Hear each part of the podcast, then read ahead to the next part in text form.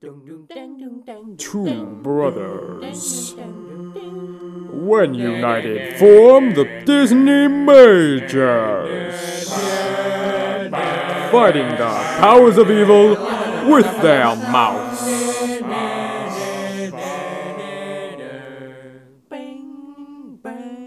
Here's your hosts, Jake and Eli Hollingsworth.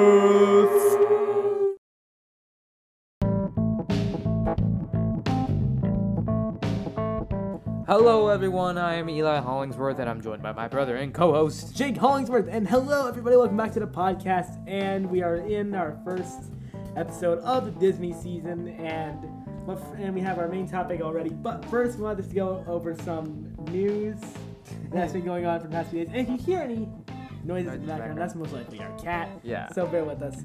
So, but anyway, some news has been going on for a while. It's forgotten. Yeah, so we've talking. so we've been so behind on the news because we went on vacation for a week, um, and we didn't get to catch up on it as soon as we got back because we had to record our season four finale and stuff. So we didn't get to talk about the news there. So we're just kind of you know mustering up all of the news that has surfaced over the past two weeks. So the big there isn't really ha- hasn't really been anything big, but the big thing that I've wanted to talk about for a while, this happened while we were on vacation and other, and other things, Mm. is that Dave Batista has been has come out and is promoting oh yeah. um, Zack Snyder's Army of the Dead, which is his latest Zack Snyder's latest film that came out with Dave Batista as the star. And he has come out and he has said his true feelings about playing Drax the Destroyer. And he has officially said that after Guardians of the Galaxy Volume 3, he said that he is done with the role. Mainly because he says he says that as he gets older, it gets harder and harder for him to deal with the makeup process and the shirtless scenes. I know Kitty is very sad. And um, that's the, the main reason in that he feels like his character after the first movie just got turned into a joke of a character and has always been in the background. Yes, I know. Yes, I know, Kitty. You don't have to tell me. And that's his main thing. And Eli is a Batista's biggest fan. So why don't you tell us what you think about this phenomenon? Because I personally understand where he's coming from, even though I don't agree with him. I can understand where he's coming from. But let's see what his number one fan has to say.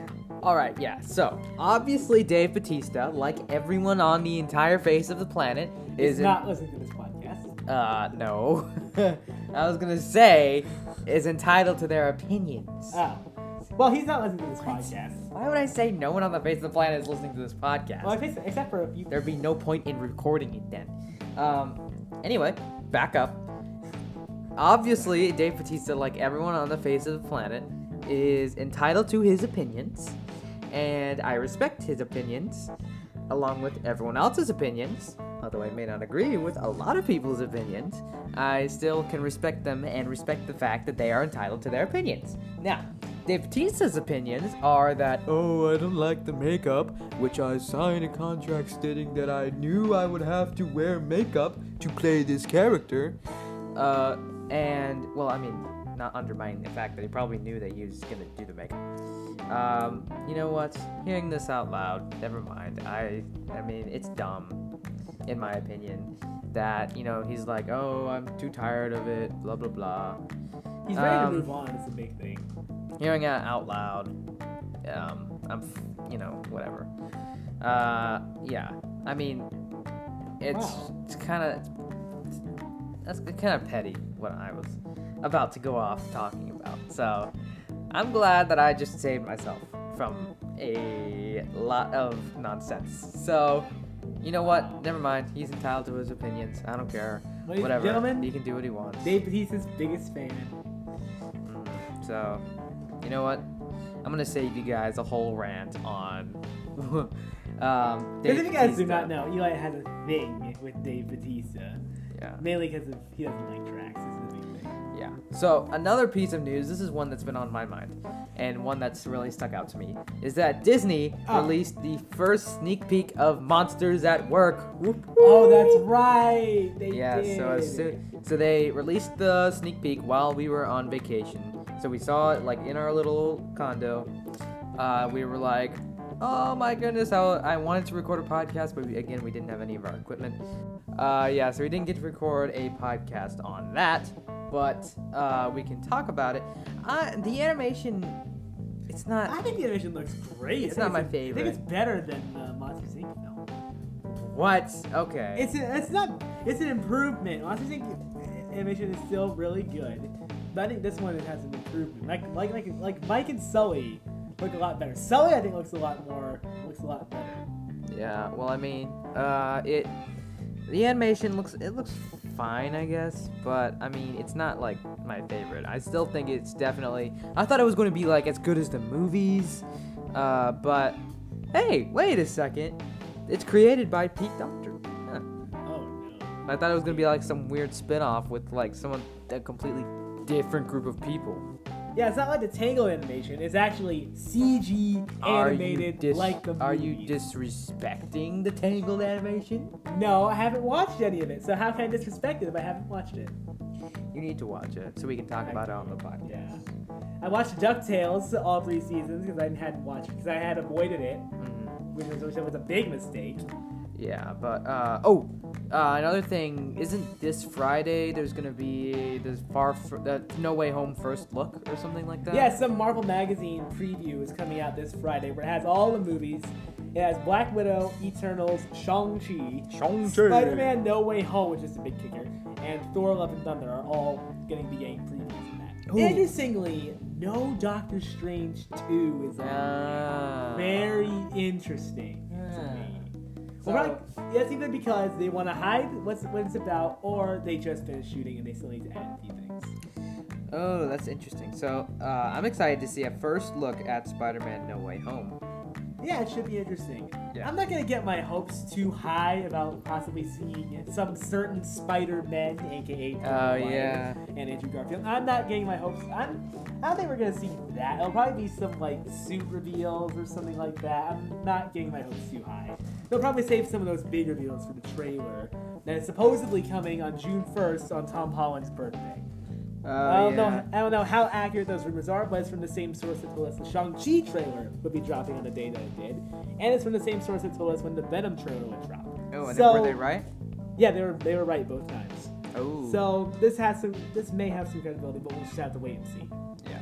So, anyway, let us get into our main topic today, which is a, as you can see by the title, since we're starting a new season, that means that we get to talk about our top five favorite characters from the thing that we're doing. So, in this case, we're going to be talking about our top five favorite Disney movies. All right, so um, let's get started. Yeah, so mm, did you see mine? All right, No, so Jake, you can go ahead and go first on this time. Okay. This round. So my number five. This may be a surprise to some people. Some people may not have ever heard of this movie. Eli will be surprised by this most likely. But my number five is Atlantis: The Lost Empire. Oh, that should have been on mine. Oh wait, I see. Wow. I'm not gonna odd. change anything. I was expecting a much a big. I was expecting a surprise reaction, but Uh, no, I love Atlantis. What are you talking about? I thought you were gonna be surprised that I put it that high. I should have. It's probably in my top ten. Yeah, But- man. Man, but this movie is like I like adventure movies because so, basically Indiana Jones, National Treasure are like adventure movies, and I really like those a lot. This is a this is an adventure movie that goes to Atlantis, and it has Michael J. Fox. No, yes, it has Michael J. Fox as the star instead of having bench instead of having Nicolas Cage or Harrison Ford as the star. Michael J. Fox fills in the leading man role, which I think was a perfect choice, honestly. Yeah, I mean he's perfect for this character and this uh the character of Milo. I also like him from Back to the Future because he's because he's Michael J. Fox. You can't Yeah. not like him. Well, if you can, that's fine. If you do dislike it, that's fine. But yeah, this all this also very good movie. It has a good story. Sure, there's some. Sure, it drags a little bit when they get to Atlantis. Meaning, I haven't said this. Yet. Yeah, that's what we think. I think that it drags when they get to Atlantis. I, It does a little bit. I kind of like. Eh, It moves a little slow, in the, like when they get to Atlantis. But still, it's a very. It makes for a very good watch. Yeah. And I, I do get a good enjoyment out of this one. I mean, I, I, I really. Wow. I really like that one too. Like Atlantis is a great movie. I think it's probably the most underrated, one of the most underrated Disney films. Probably. Yeah. All right. So, uh, that brings me to my number five, and my number five is Beauty and the Beast. Say what? Wow. I didn't. Wow. Okay. Uh, well, because I just watched this movie today, actually, and um, I mean, okay. So I just want to clear something up real quick too. uh, on a past episode or a couple past episodes, we were talking about Beauty and the Beast, and I said it was the first to win Best Picture at the Oscars. No, it did not win. I'm sorry about that. I misled my audience. But no, it did not win Best Picture. It was the first to get nominated for Best Picture. Just want to clear that up. Because the animated movie, best animated movie of the year, was not a thing yet. Yeah. So it had to get Best Picture, which, which was a big surprise. Yeah, so it was nominated for Best Picture, but it did not win Best Picture. Notice how Toy Story 3 won Best Picture, but not Toy Story 4. Uh, yeah, good point. Uh, but yeah, Beauty and the Beast. Uh, it's not it's not hard to see why I got nominated for Best Picture. I No, mean, this movie sets out with a mission. It achieves that mission and it does it efficiently and uh, entertainingly, if uh, if you will. Uh, it, I mean, there's no circle effect, like as I expressed on the podcast before. My patented circle effect, uh, trademark Eli Hollings. I Hollingsworth. thought you said patented for a split second. I did say patented. I made a mistake. thought you said patent sin. Oh. oh, oh. um, yeah, so the circle effect, which I have described before on the podcast, it is what I call it. So you set up something, it's basically just set up and payoff, but whatever. So, uh, you set up something in the beginning of the movie as a throwaway gag or joke or whatever, uh, and then it comes and it's paid off at the end to overcome the main obstacle of the movie. Uh, like, for instance, in Aladdin, um, in the beginning, there's uh, ph- phenomenal cosmic power, itty bitty living space. And Aladdin hears that just a throwaway joke. And then at the end, it comes full circle, and that's what Aladdin says when he beats Jafar by Or in- turning him into a genie. Or in Far alert. From Home, when they had that joke about the Peter Tingle, or the Spider Senses as fans known as. They have that as a throwaway joke, but then when he has to beat the cereal, he has to use his Peter Tingle. Yeah. So just setting up something in the beginning and paying it off, basically. Uh, I have just called it the circle effect. Um, you can get mad at me if you will. But um, uh, this movie, there's no circle effect, obviously. There's nothing, there's no joke in the beginning or thing where they're like, oh, this is how we beat the villain. And at the end, Bella's like, ah, use the power of uh, my hair to make you not a beast anymore. Like there's no circle effect. It's just, but it's just a concise, clear um, uh, story that does what it what it needs to do, accomplishes its goals and its missions efficiently, as I've said before. It's a story, you know, about love, inner worth, which is a common theme that I've noticed in a lot of Disney films. Like it seems like the main topic of a lot of uh, Disney films is finding the worth within. Um, I mean, but everything in this movie just points toward its theme, its message that it's trying to send. Uh, which movies? That's the main point of a movie is to send a message or to tell you something, to make you feel something, or in some cases it's just to make you laugh. Um, but this movie does what it needs to do efficiently and entertainingly, as I've said before three times now. Um, but it, it is a great movie and it is um, just very rich in nature, per se. Yeah, it was. It is.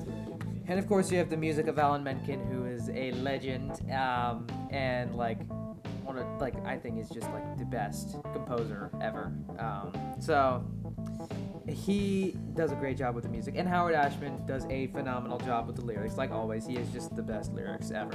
Um, it's sad that he did not get to see the finished the finished form of this film, which we'll get into later once we get into our Beauty and the Beast episode. But This is ways from now. yeah, we'll see you in about three months on that one. Uh, but- well, who knows? We may have some delays. So Yeah. Not be three months. so Jake, All right, my us- number four. give us your number. So this number four I struggled with. Some of, there were a few that I had thought about, but I got cold feet, and so I changed it out. Changed number four. I may change this in the future without telling you people. But my number four, as of right now, is Pinocchio.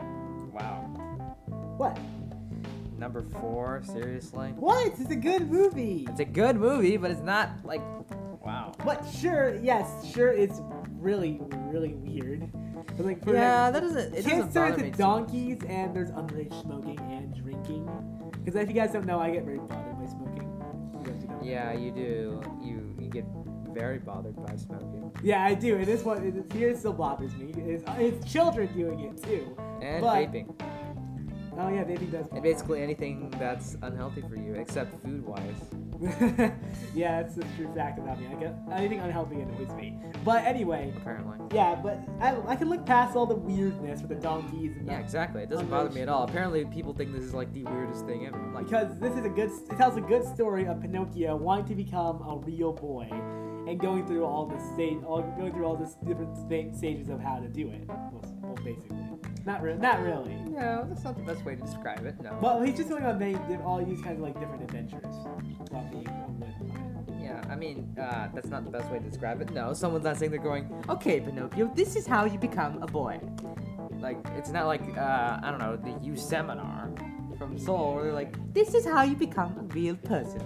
And that's oddly worded. But yeah, I can look past all the strange, odd, questionable stuff that they had in this movie. Yeah. Also with the cursing, even though granted that's what they called donkeys back in the day. Nowadays it's looked on as cursing. But I can look past it and say that it's a fun, nice movie with a nice song, and I've got no strings to hold me back. There are no strings on me. Ultron's favorite tune. Ultron's favorite song in the world. Yeah. So, um, yeah. So that brings me to my number, to my number four. I'm curious what your number. I'm curious what your list is. I know your number one. I one. thought you just said, who cares about your number four? I was saying I'm curious to know your your list because I know your number one and I now know your number five. Yeah, so um, this list shouldn't be too surprising to you, though. I mean, it's pretty straightforward. Uh, but my number four is Zootopia. What? Yep. Uh, Okay, that's that's another surprise. Yeah, that's another. These the rest from here is not surprising at all um, to Jake, but to you guys it might be. So, uh, Zootopia is my number four because I really enjoy this movie because it is uh, highly entertaining and it tells you know kind of a, uh, a mystery. Uh, kind kind you could say MacGuffin, but not really. Um, story like you know, a police investigation of uh, this big mystery, and there's a lot of parts and pieces to it, and a lot of great themes in there, like about racism and stuff, which I actually thought was like really cool to to handle in this movie, just to tackle the um, the the racism issue. Um, or like a message of anti-racism, I guess. It was that like that was a really nice way to incorporate that into this movie about animals. Um, and you have a lot of different parts and pieces to this big mystery that they're trying to solve in the film, uh, without being convoluted, without being like, wait a minute, that doesn't make any sense. Why are we doing this? What is this? It, doesn't matter.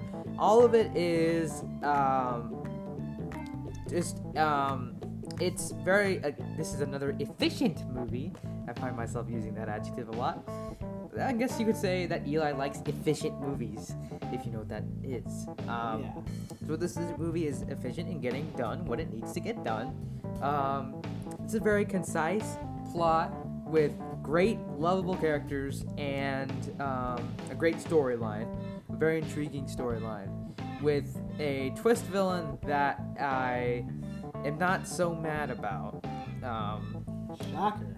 yeah, this is the first villain that I really was like, "You're a twist villain."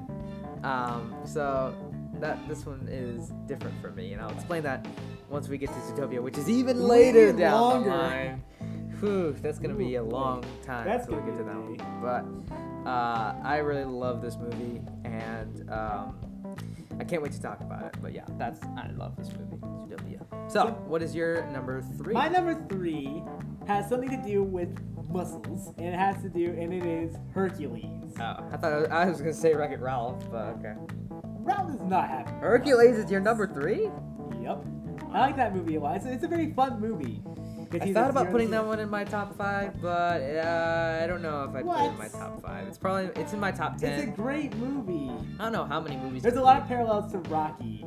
Yeah, That's why I well. That's one of the kind reasons why I like of. There's like little subtle parallels. It's not like Not like a just not like the just the simple aspect of someone training someone. Like you can't really. It's similar, but not. But they make it different enough. It's similar and like I'm not saying like the fighting. Some like some people can say it's like some people compare Rock the Rock like how he fights people and gets beat up to Rock. Like the shot where he gets beat up, where he's like beat up and like feels like encouraging to go on. That's similar to Rocky, I would say. Yeah. That's sort of that's sort of a Rocky parallel. So Yeah. this movie has some Rocky parallels which I like, Yeah. and then it has some great songs that I love. Well, duh, because it's Alan Menken, as I've expressed before. Alan Menken is like the greatest composer on the face of the earth. It also has some it has some nice likable characters. It eventually has Hades. You know, that's I'm talking about the person, not the down under. And um, he he, he, he played by who was by James, who was played by James Wood, and does a fantastic job. And he just knocked it out of the park. He's yeah, not, I mean, he's not the generic evil monster. He's just like, hey, and stuff. He doesn't say he doesn't say that necessarily, but you get the idea. no, he's not creepy like that. See, that's that's how iconic James Woods is. Because when Jake tries to imitate him, he just comes off as creepy. oh, don't give me any ideas now. Like, hey, how you doing? like, "Ew." um, But yeah, overall, see, James. Spader, James, James Spader, That's James, Ultron. James Woods is definitely iconic as um, Hades. Yeah. And, and he's and he's great. He's definitely a great Disney that, Oh, that's yeah. why Hercules comes in at number three. Now, but now what's your straightforward list, Eli? Um, so yeah, from now on, it's gonna be pretty predictable. I think I could guess Jake. which word the spots.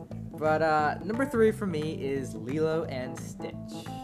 Oh, Um, I knew Lilo and Stitch was coming. I didn't think it was number three. yeah, Lilo and Stitch is such li- like it's basically just our childhood.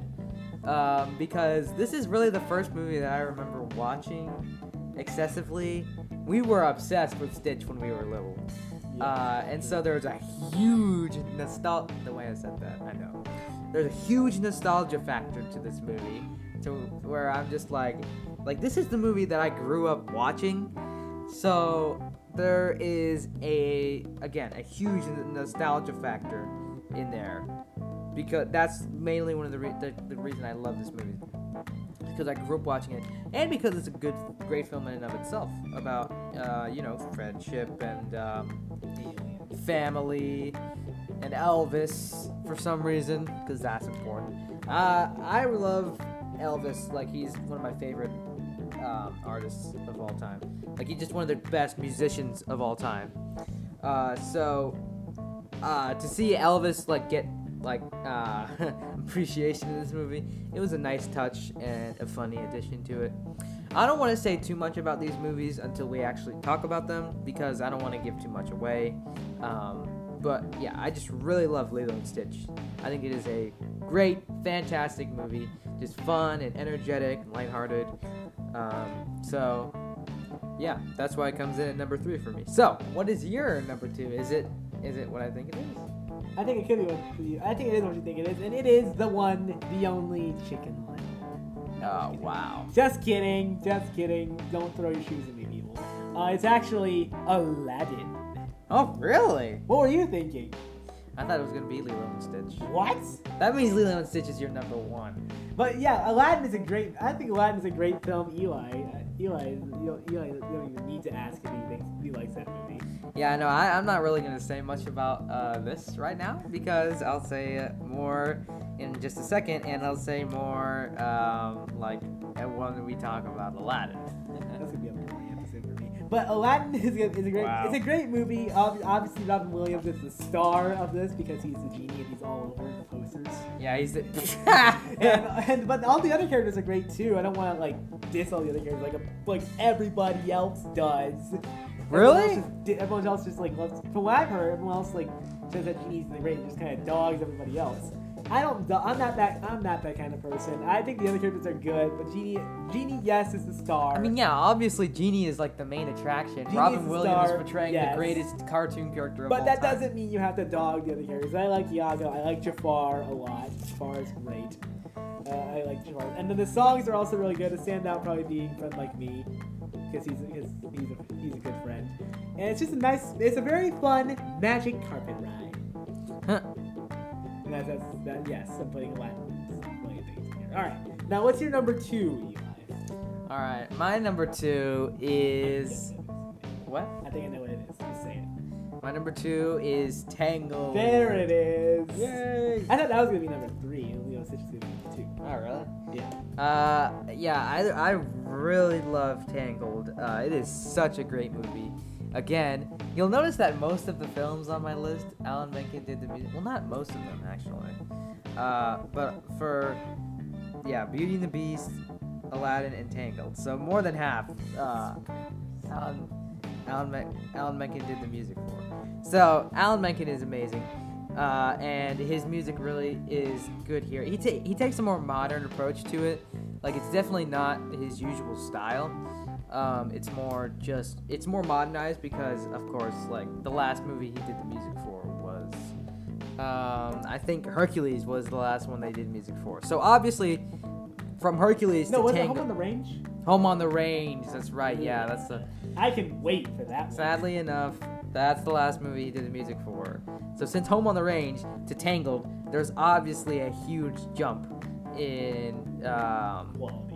Uh, just the the style, because from 2D to CG animation, obviously is a big factor. But just also a huge jump in quality. Also, yeah, exactly. I can Uh, I I can wait for Home and Range. Just put that out there. So yeah, they they it was a big shifting gears for Disney, uh, and Disney's 50th feature animated film. Uh, so Tangled is. yeah, Tangled is pretty special, and uh, besides Alan Menken's amazing music, the story itself is just really great, and um, it is, you know, I've expressed on the podcast how much I don't really agree with the whole girl power feminist stuff um, because I think that it's getting overused now. But this is, but movies like this, like I really like Moana. But movies, movies like this where it makes sense and it's not overly forced and overly stated to the point where I'm like, okay, turning off. Um, like for example, Enola Holmes, if you, any of you have seen that movie, that is That just a- way too over the top. Like it was just like, um, I was just like, okay.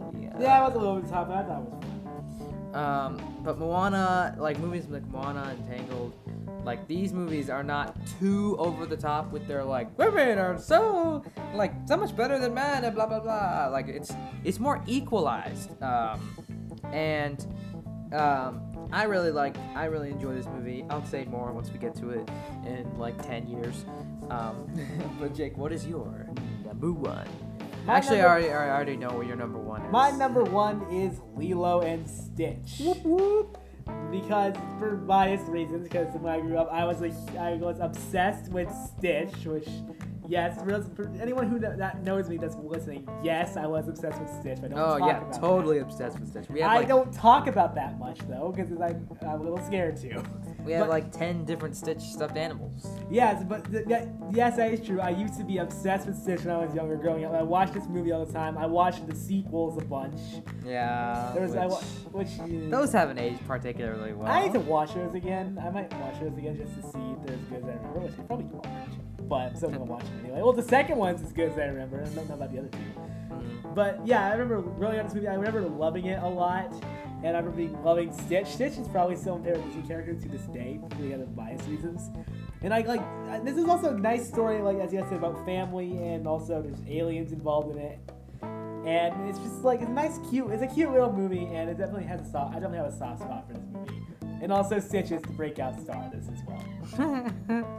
And I also still think that Cobra Bubble in the live action remake that's gonna be terrible that's coming out, they Wow. should cast Samuel L. Jackson as Cobra. No, That's they should not. Yes, they should. That's genius gold casting. He's not like big enough. He'll save it for me if they, if they cast him. He'll he's again, he's not big enough to be Cobra Bubbles. Doesn't matter. Cobra Bubbles is like this huge. Think more of like the guy who played like the the um dude in Pirates of the Caribbean. The guy is like I "You think C. Singleton Jr. Yes, Isaac C. Singleton Jr. I prefer Samuel L. Jackson because Ah. if the remake is bad, then he can save it. No, Isaac C. Singleton Jr. should play him. Anyway. he's like, you speak when spe-" Like Samuel Jackson should be like, hey, I'm Cobra Bubbles. Whereas he'd be like, I am Cobra Bubbles. Like he'd be way cooler, and he's like, You're not to say that Samuel Jackson Jackson is is cool? uncool. Not to say that Samuel Jackson. He's very cool. I mean, yeah, he's, he plays Frozone, but Um, he's not like he's, he's a different kind of cool than Cobra Bubbles. Okay, anyway, I digress. Point is, I think Samuel L. Jackson should be Cobra Bubbles in that terrible remake that's getting that's coming out. Even though I Wow. haven't seen it, but I do You're not. mean. I'm not looking forward to that one for reasons because we might mess up Stitch. But but oh, more of the story. Yes, Lilo and Stitch is number one, and yes, I was obsessed with Stitch when I was younger. Yeah. So, um, my number one. Number to some of you, this is not very surprising whatsoever, but my favorite Disney feature animated film of all time is the one and only Aladdin. Yeah. Yeah, no. Um, Aladdin is my favorite movie ever. So, obviously, it comes in first in the Disney animated feature section. Um, this movie, in my opinion, does everything right. It does everything with finesse and creativity and uh, humor and emotion and everything, and it just concocts into the perfect brew of a movie that has ever existed ever in history. So I'm not gonna say too much about it until I can really soak in and just sit and meditate through all of my different emotions with this movie, all of which are good, and That's not gonna happen. just for a sit long and time. just feel within myself. sound like a yoga instructor. Uh, You but do. I'm like, I just need to sit and feel my inner emotions and blah blah blah. Let's all hold hands around the fire. Um, I need to just sit and just sort through my emotions, and so I can so I can uh, speak them on the podcast. So, uh, you guys will be waiting a while to hear those. But um, yeah, I don't want to give too much away. But Aladdin is just, I think, is just like the best movie ever. So it comes in at number one for me. So that is our top five favorite Disney feature animated films. And now we're going to have our sponsorship. But after that, we're going to be talking about Snow White and the Seven Dwarfs, the movie that like changed cinema history forever. All right, And we're back. to the wow. All right, yeah, we're back and we're ready to talk about Snow White and the Seven Dwarfs. Yes, we are finally in Disney. This is such a great feeling. He's been really excited. He's been really. I'm so excited because I have been researching for the past week and I have so much information to talk to you guys about. So, starting with our behind the scenes nugget. So actually first, let's add a new little segment here to our to our Disney season. First, before the behind the scenes nugget, let's talk about where the company is at as a whole. So, right now, the company is just getting started and Walt Disney is the current CEO and um, That's so cool. CEO.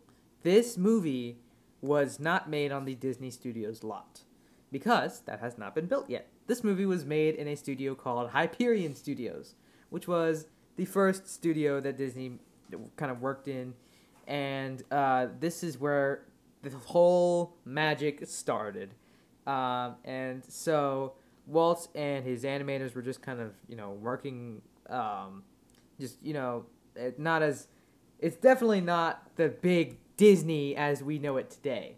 Um, they're still very small and very um, sm- just small in scale and small in staff, uh, small in funds. They're basically just getting loans from the bank and stuff um, to make this movie. So speaking of loans and bank and money, our behind the scenes nugget for today is that this movie went You can bank if you want to. wow. They're trying to do with this movie. So this movie went way over budget, like most of the movies, and so they just had to keep asking for more money from the bank. They're just like, "Could you give, give us more money? Give us more money, and we'll do it. Just give us more money." And so eventually, it got to the point where Roy Disney, Walt's brother, said to him, "Okay, you have to show this movie to the bank, um, in order for them to keep investing in it, because they need to see what they're investing in." So they they plan to hold a screening with the banker, and so they're all getting ready. And the movie isn't even finished, so um, they they have to show him like pencil tests and stuff, which is what Walt despised. Walt Disney did not like the pencil tests at all. So it was mostly pencil tests, and some parts were storyboards. It wasn't fully animated and colored and everything. So they show him a presentation of the full movie, and so Walt was explaining things to him and certain parts. He was like, "Okay, so this is what's gonna happen here. This is this is not gonna be like this in the final film. This is how it's gonna be. Blah blah blah blah blah." Um, and so the banker just sat there, like, yeah, didn't say very much at all. He just sat there. Um, like Anton Ego. he just sat there watching, and um, so it came time to walk the um, banker. So they were done. They showed the whole thing. The banker didn't say very much at all. Um, so they walk him back to his car, uh, which you know, silence. Just walking back to the car. They put the banker in his car, and as the banker's driving off, he says, "Oh, by the way, that thing's gonna make you a whole ton of money." And he He's gonna off. make them some bank. so meant to say. that's the behind the scenes nugget is that this movie went way over budget, but they showed it to the banker and he knew that this thing was going to make so much money, and it did, and it revolutionized cinema as a whole. So, But does it hold up? Answer: Yes kind of. and no. Well, I mean, obviously, I can't get mad at this movie for all of its dated aspects because it is. Yes, there's a lot of dated aspects. It's so revolutionary and it's just so iconic and classic that I can't really be mad at it because I'm just yeah. like, oh, well, that's just how things were I at the time. I respect this movie because of how it was the very first full full length animated movie ever. Yeah. But In fact, before this movie came it's out, it's not my favorite. before this movie came out, all the critics and everybody was calling it Disney's folly because it was like people were totally expecting it 100% to fail. And so they called it Disney's folly. And it ended up turning into like Disney's success and like his name. If it had come out in today's world, probably be like a billion dollars, most likely. yeah, so Snow White funded most of the movies going forward. Movie made off of just Snow White alone funded most of the movies that we're going to talk about um, Yeah. in these upcoming episodes. But like I said, I do respect this movie a lot, but it's not. It's not really my favorite. It's not my favorite either. It's not even in my top ten. I don't think. Well, this is probably the movie that I respect the most out of all the movies I've seen. Probably. This is probably the movie that I respect the most because again, this revolutionized film er, in general, the film industry, not just in animation but in storytelling, just in movies as a whole. It revolutionized them uh, because this movie was just so groundbreaking.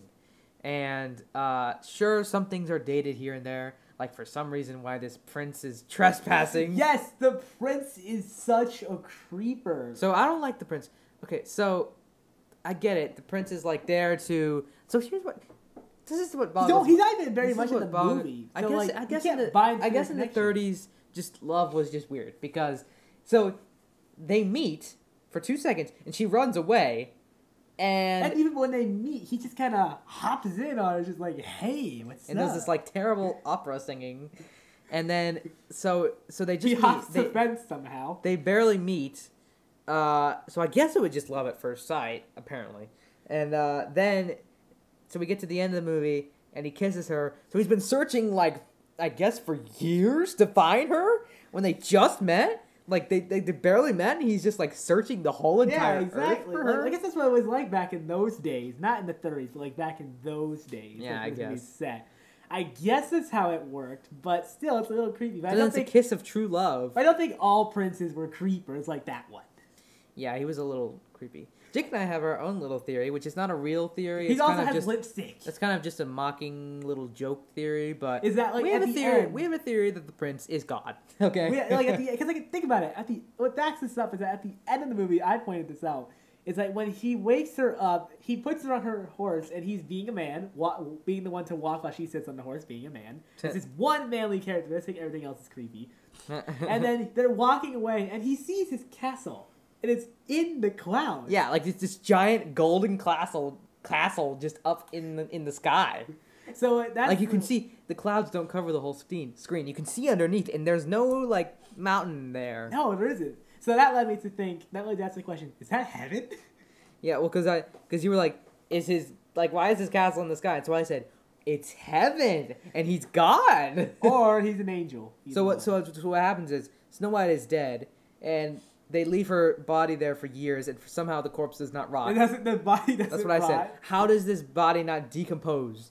Because it is dead, and it just stays in perfect condition somehow. I have no idea how. And so uh, I I have a theory again, it's a joke theory, but the prince is God. You see, so Snow Your White's first dead. joke theory. I'm so proud yeah, the, the first joke theory. it's the one that I'm not actually serious about. Uh, so Snow White is dead, and so God came to pick her up and take her to heaven. That's what happened, and uh, she never. so she doesn't. She doesn't come back to life. You know, it's an angel. Never mind. It's an angel. It's an God, angel, God, yeah. God doesn't come down and kiss her on the lips. No. Uh, Hey, so well, what's even weirder than that is that the prince is willing to kiss the lips of a dead body. yeah, if you go back to the movie, forget the dumb theory thing. But if you go back to the movie, like he kisses a dead corpse's lips. Ugh. after it's been sitting there rotting for like it looks like a That's like one. at least a few months A because year at least. because you see the seasons go by in the little transition there. Like you can see the seasons going by, so it was at least a few months. And so he comes over and he's willing to kiss this dead corpse's body. Like I mean, yeah, that's a little. Little uh, and also, we don't want to get to buy into the relationship because, like, the prince was. They decided they were only gonna put the prince once at the beginning and once at the end. Yeah, because he was apparently he was really expensive to animate. He was really hard to draw, so they just decided to put him once at the beginning and once at the end, which is weird. But then yeah, so just kind of like hey, and then hey. he also hops the he also hops that fence somehow. Yeah, he's he's literally trespassing. yeah. And the queen just kind of just the evil stepmother queen just kind of stares at him. Like he comes in and she just looks out the windows and she just like, ha. She doesn't say guards arrest this trespasser. She just snarls yeah. and then goes back to being jealous of Snow White. She's not concerned for her own safety or Snow White's safety at all. Speaking of the evil queen, there's a, there's a theory that I've heard that I want to mention real quick. So, the, the so here's so how how am I, I'm going to introduce this first. So, this doc they say this in the movie that the evil queen is Snow White's stepmother. So, whoever Snow White's mo- original mother was is dead, and her father remarried this evil hack. Eh, and so or ha- it's, it's Hag first of all. hag, yeah. If you're gonna if you're gonna insult me, you better do it right. Right. I mean, Um, some people but- need to do it right, but yeah. No, no, no, and also, um, she didn't. She doesn't have to necessarily. Does it say that she died? I don't know. It doesn't Doesn't say. say his mom died, but yeah. So either the But mom died. He just he could have gotten a divorce too. Like Yeah. it doesn't have to be so morbid. So then the dad, her father got remarried to this hag, and then, but then we never see her father. But then in one scene, when she turns herself into the old creepy witch lady, um, she's going down, and we see this like cell with a skeleton reaching his hand out, and the theory is that that is Snow White's father that the evil queen killed. Yeah, that's a little. It's uh. It it's a little far fetched at first, but when you think about it, it sort of makes sense. no, I don't think that's a far fetched theory. I think that's a pretty good theory. It's not like those other dark. Uh, Disney Pixar theories that just like are just like okay, come on, you're just trying to make something out of nothing. At first, like there's a was- theory out there that Finding Nemo is literally just Marlin having hallucinations and Nemo is like not alive and he's just having hallucinations That's dumb. Because he's so depressed. Like those theories, I'm like, okay, you're taking it too far. You just need to stop. Yeah. I mean, imagination is great, but it, when it goes there, it's just like, okay, that's enough. So that's the theory. Do you guys believe it? Let us know. Not the Finding Nemo one, the Snow White The one. The Snow White theory. I actually kind of think that may- has some credibility. Yeah. I mean, no, there's not. It's just. It's not like small. It's not like changing the entire story of the movie. It's uh. So I, I mean, it's definitely believable. Like I'm like, okay, yeah, that makes sense. Speaking of the evil queen, So let's a talk about dark thing with what? the evil Oh, queen. what? How like she sent Snow White. She told the she told the guard who looks like Robin Hood a little bit, minus the goatee, Yeah. well beard or whatever that is. And they tell he tells she tells the guard to send Snow White out to pick flowers, and then she tells him to kill her and put her heart in a box. yeah. I was like, whoa. Super dark. Well, these all these like European fairy tales. Granted, this is 1938, and this is a 16 year old myself and a 14 year old Eli talking about this movie that came out in 1938. Yeah. So, maybe that has something to do with it, but it doesn't matter. Point is, that's super dark. A Which I kind of like these Disney. Disney movies being more dark because it because it shows their little motto that I think Walt Disney had, where it's like they're not aiming for children, they're not aiming for adults, they're just making it clean enough to where anyone can watch it. Yeah, I can see. So can I kind of like. I mean, obviously in Raya and the Last Dragon, they're not gonna be like, kill Raya and cut out her heart and bring it to me. Yeah, they don't. They don't. Well, actually, they like might. They might do that. Doesn't it seems worse when it's back in the 30s? Like when it's in an old movie like this, and they're like, "Cut out the hat." It sounds worse because if it, if it were in Raya and the Last Dragon, it it wouldn't seem that bad to me. What if they flipped it? What if Raya and the Last Dragon? What if it was re- the order was reversed? Ooh. Raya and the Last Dragon was the first ever um, Disney film release, and then Snow White was the 59th. Eh, But that wouldn't make any sense. That means Frozen Two would be the second Disney animated film ever released. eh. Well, you can switch around the sequels though, and make it like, make it work. Oh, you're. Oh, right. Yeah. So you're saying the entire order was switched. Frozen Two would be the first Disney feature. Second animated- Disney animated film. Second feature. Well, you can switch them around. Anyway, um, we've just been talking about like pettiness. Uh, let's talk about the movie itself. So, Wait, one more petty thing. uh, Another criticism that this movie always gets, I sort of semi with it, is Snow White singing. or just her voice. Her voice, like her like her singing voice. I heard some people, some people say it's annoying. Oh, I'm not. I'm not. To me, it's not unbearable, yeah, it, it, it's it's really but it annoying. It's really it irritating. gets a little. It gets a little like I mean, you know how like old people or like as you get older, you can't hear as high of like pitches and stuff. yeah, Like I bet old people cannot hear her voice. probably not. Like it is so high. And like yeah, that's that's that does get a little annoying at times. So in the live action remake they have coming out, which is also going to be terrible, um, they're they're hoping they can fix that and not make it as pitchy as the voice is in this one. Yeah, it's not pitchy. It's just high. Yeah. Okay, now let's talk about the actual movie. So yeah, this movie is obviously revolutionary, and the story is, I mean, so as okay. story itself, it's kind of extraneous. Like there's there's no real driving force that is driving the story forward. It's just like a bunch of random things happening. Almost. Yeah, well, it's just yeah, it's just like, like the only thing driving this plot forward is like there's no deadline they have to meet. There's no there's there's nothing where it's just like we have to get this done because of this. Um, it's just like Snow White runs away, and then for the entire middle section of the movie, Snow White's just kind of hanging out with the dwarves, and they're just, just you know, just doing stuff. And the third act, she dies, comes back to life, then gets to heaven. Yeah, no, mm, yeah, kind of. Um, so it, there's nothing driving the story forward, which kind of bothers me a little bit. But other than that, I mean, the characters are uh, like revolutionary. The characters are- are probably the main attraction of this movie. Eh. Um, Snow White fine.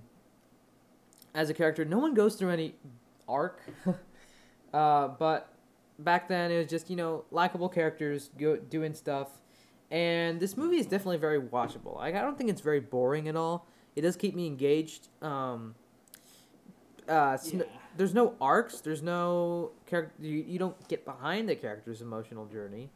There's no emotional journey. But you, you do get behind the characters, but there's no emotional journey. Um, like I can get behind Snow White. I can I can kind of root for her, and want her to succeed at what she's doing. Um, the, Well, the whatever it is dwarves the dwarves are very likable. The dwarves are fun, yeah. yeah, And and poor Dopey, man. He's like, yeah, yeah, I know he's like definitely the most comedic reliefy, I guess you could say, of the Yeah. of this of the dwarves. Um, yeah, the character the characters are likable. The the evil witch, the the no, the evil stepmother. Sorry, um, she is definitely very evil. Um, he's very evil, yeah. like she, yeah, it's a, it's a very classic story. Just jealousy and greed Yeah. um, innocence. Um, it's it's a very classic story. Like I mean, our main heroine is like for some reason the fairest in all the land, um, and the magic mirror chooses now to tell the stepmother that she that Rags can't hide her beauty, even though apparently she's been doing it for quite some time now. He's like, oh, and by the way, Rags can't hide her beauty after you've been doing it for like so long. Um, and like I mean, yeah, greed, jealousy, like this the the the stepmother is just driven by just her her jealousy of Snow Jealousy, White, yeah. and that's just her main motivation throughout the entire movie. Um, so it's very it's a very classic um, story to one that's um, it's it's very easy to follow and it's it's uh, just very clear and uh, there's not some really compelling message about like uh, love or forgiveness or um, stuff like that. I guess just greed. I guess is the main message. Like, no, don't let your greed drive you. Otherwise, a big rock will fall on you'll fall off a cliff. Um, I guess you could say that's a message, but it doesn't need a message. And this movie is, um, I mean, it just you can see it's just very classic, just very groundbreaking, very quintessential, uh, iconic, something that had never been done before, and will never be done again because you can't make movies like this nowadays. Um, No, otherwise that'd be really weird. and so it's a very of its time product that, but one that just resonates throughout all of history. Um, like it has all of the qualities and things that make it up that just make it uh, just very classic and memorable. And uh, at the time, it was just again like just like something that has just never been even thought of before. But Walt Disney, he wanted to do it, and he did do it.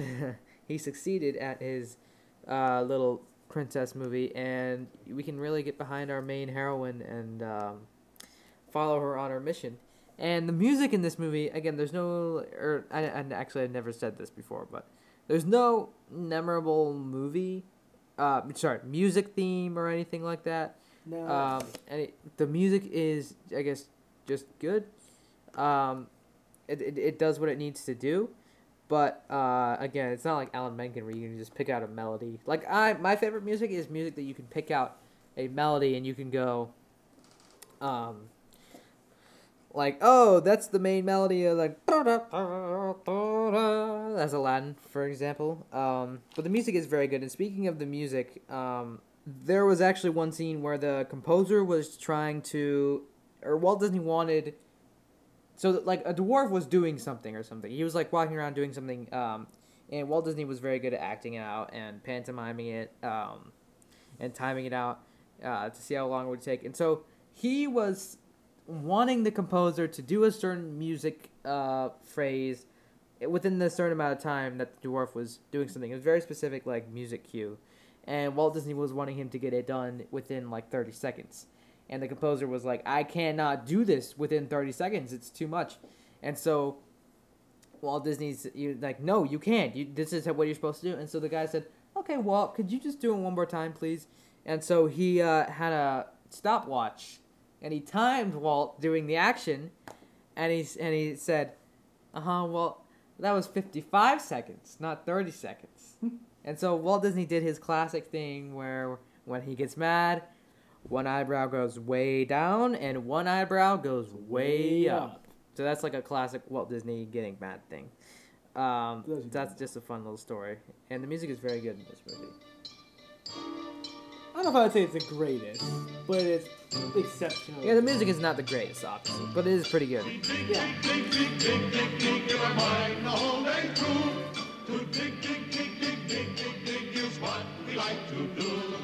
It ain't no trick to get rich quick. If I think the song, with this shovel is like music from Rudolph and the Red-Nosed Reindeer. What? This song sounds like music. This this, this song sounds like the music from Rudolph the Red-Nosed Reindeer. yeah, I know. I thought this whole I thought Snow White sounds like the girl from Rudolph and the Red-Nosed Reindeer. I thought um, Sleeping Beauty sounds like that. Sounds like the girl from Rudolph the Red-Nosed Reindeer. Okay. Anyway, um, yeah. So this movie, obviously, But very. we'll close. get there when we get there. Bring Oh, back our classic to bring that back this episode. I meant to scold you about it and be like, "No, we're gonna do this, Jake, um, and we're gonna do it Scold me. Here. Like, let's um, let's make it, let's make our goal right now. I promise you, I'm making all of you a promise right now. Well, I don't think we said it at all in the Pixar season. I We said it like we- once or twice. I don't think we did. So, sorry, so here's guys, my here's my promise. catchphrase. Here's our promise to all of you. We're going to say our famous catchphrase every single episode of the Disney 58 feature animated films of the Dis- of season 5. We're going to say it every episode. When it says S5 E whatever, we're going to say it in that episode. I can guarantee you and I promise you We will promise. we will do that. So, uh, if we not if we do not, then all of you need to stop listening and unfollow and unsubscribe. No, and, don't do that. and no, no, no. I'm serious. Um, Please and just make us feel miserable about it because Please don't do that. We're so successful now. No, we're not really that successful actually. Whatever. Uh, but we are growing our audience, so it would be really appreciated if you didn't do Just that. don't unsubscribe from the YouTube channels. anyway, um, yeah. So this movie, the music is pretty good. Uh, the the animation, obviously, like this is some pretty solid animation. Like there's nothing. It's not Yeah. cheap. Like they're like they'll be walking and the like the walking is weird. Like the anime, this is very This, this solid well. animation. So the question doesn't hold up. In some places, yes. In other places, no. to answer that question, it's it's dated in a few places, I will admit, but it's a pretty exceptional movie. Not my favorite, definitely not. Nowhere near. It's not even in my top ten, but I do have a mild respect for it. So Yeah, it's not our. It's not, I mean, it's dated in some places, but I definitely can 100% look past those places because it is Yeah. just so iconic and so special and so memorable. yes, I'd probably give this movie about like a seven point five, maybe seven point five, maybe an eight out of ten. I'd give it a. Um, Probably an eight. Yeah, I'd, gi- I'd give it a, uh, a yeah seven point five. Yeah, that fits. Yeah. So that's our thoughts on Snow White. I hope you guys enjoyed the Snow White thoughts and a few petty things on this side. And also be sure to thank you for listening. Hope you guys enjoyed this episode. Don't forget to watch Eli at Hollingsworth Enterprises. Be sure to watch me at JBH Studios. And also be sure to go watch us at Minecraft Madness, Hollingsworth Gaming, and the Movie Majors YouTube channel, all on YouTube. Be sure to keep, also follow us on Instagram at Movie Majors Podcast. Be sure to also let's keep listening to this podcast and check out the X Files podcast I have with Eli Spencer. And you'll hear us real soon.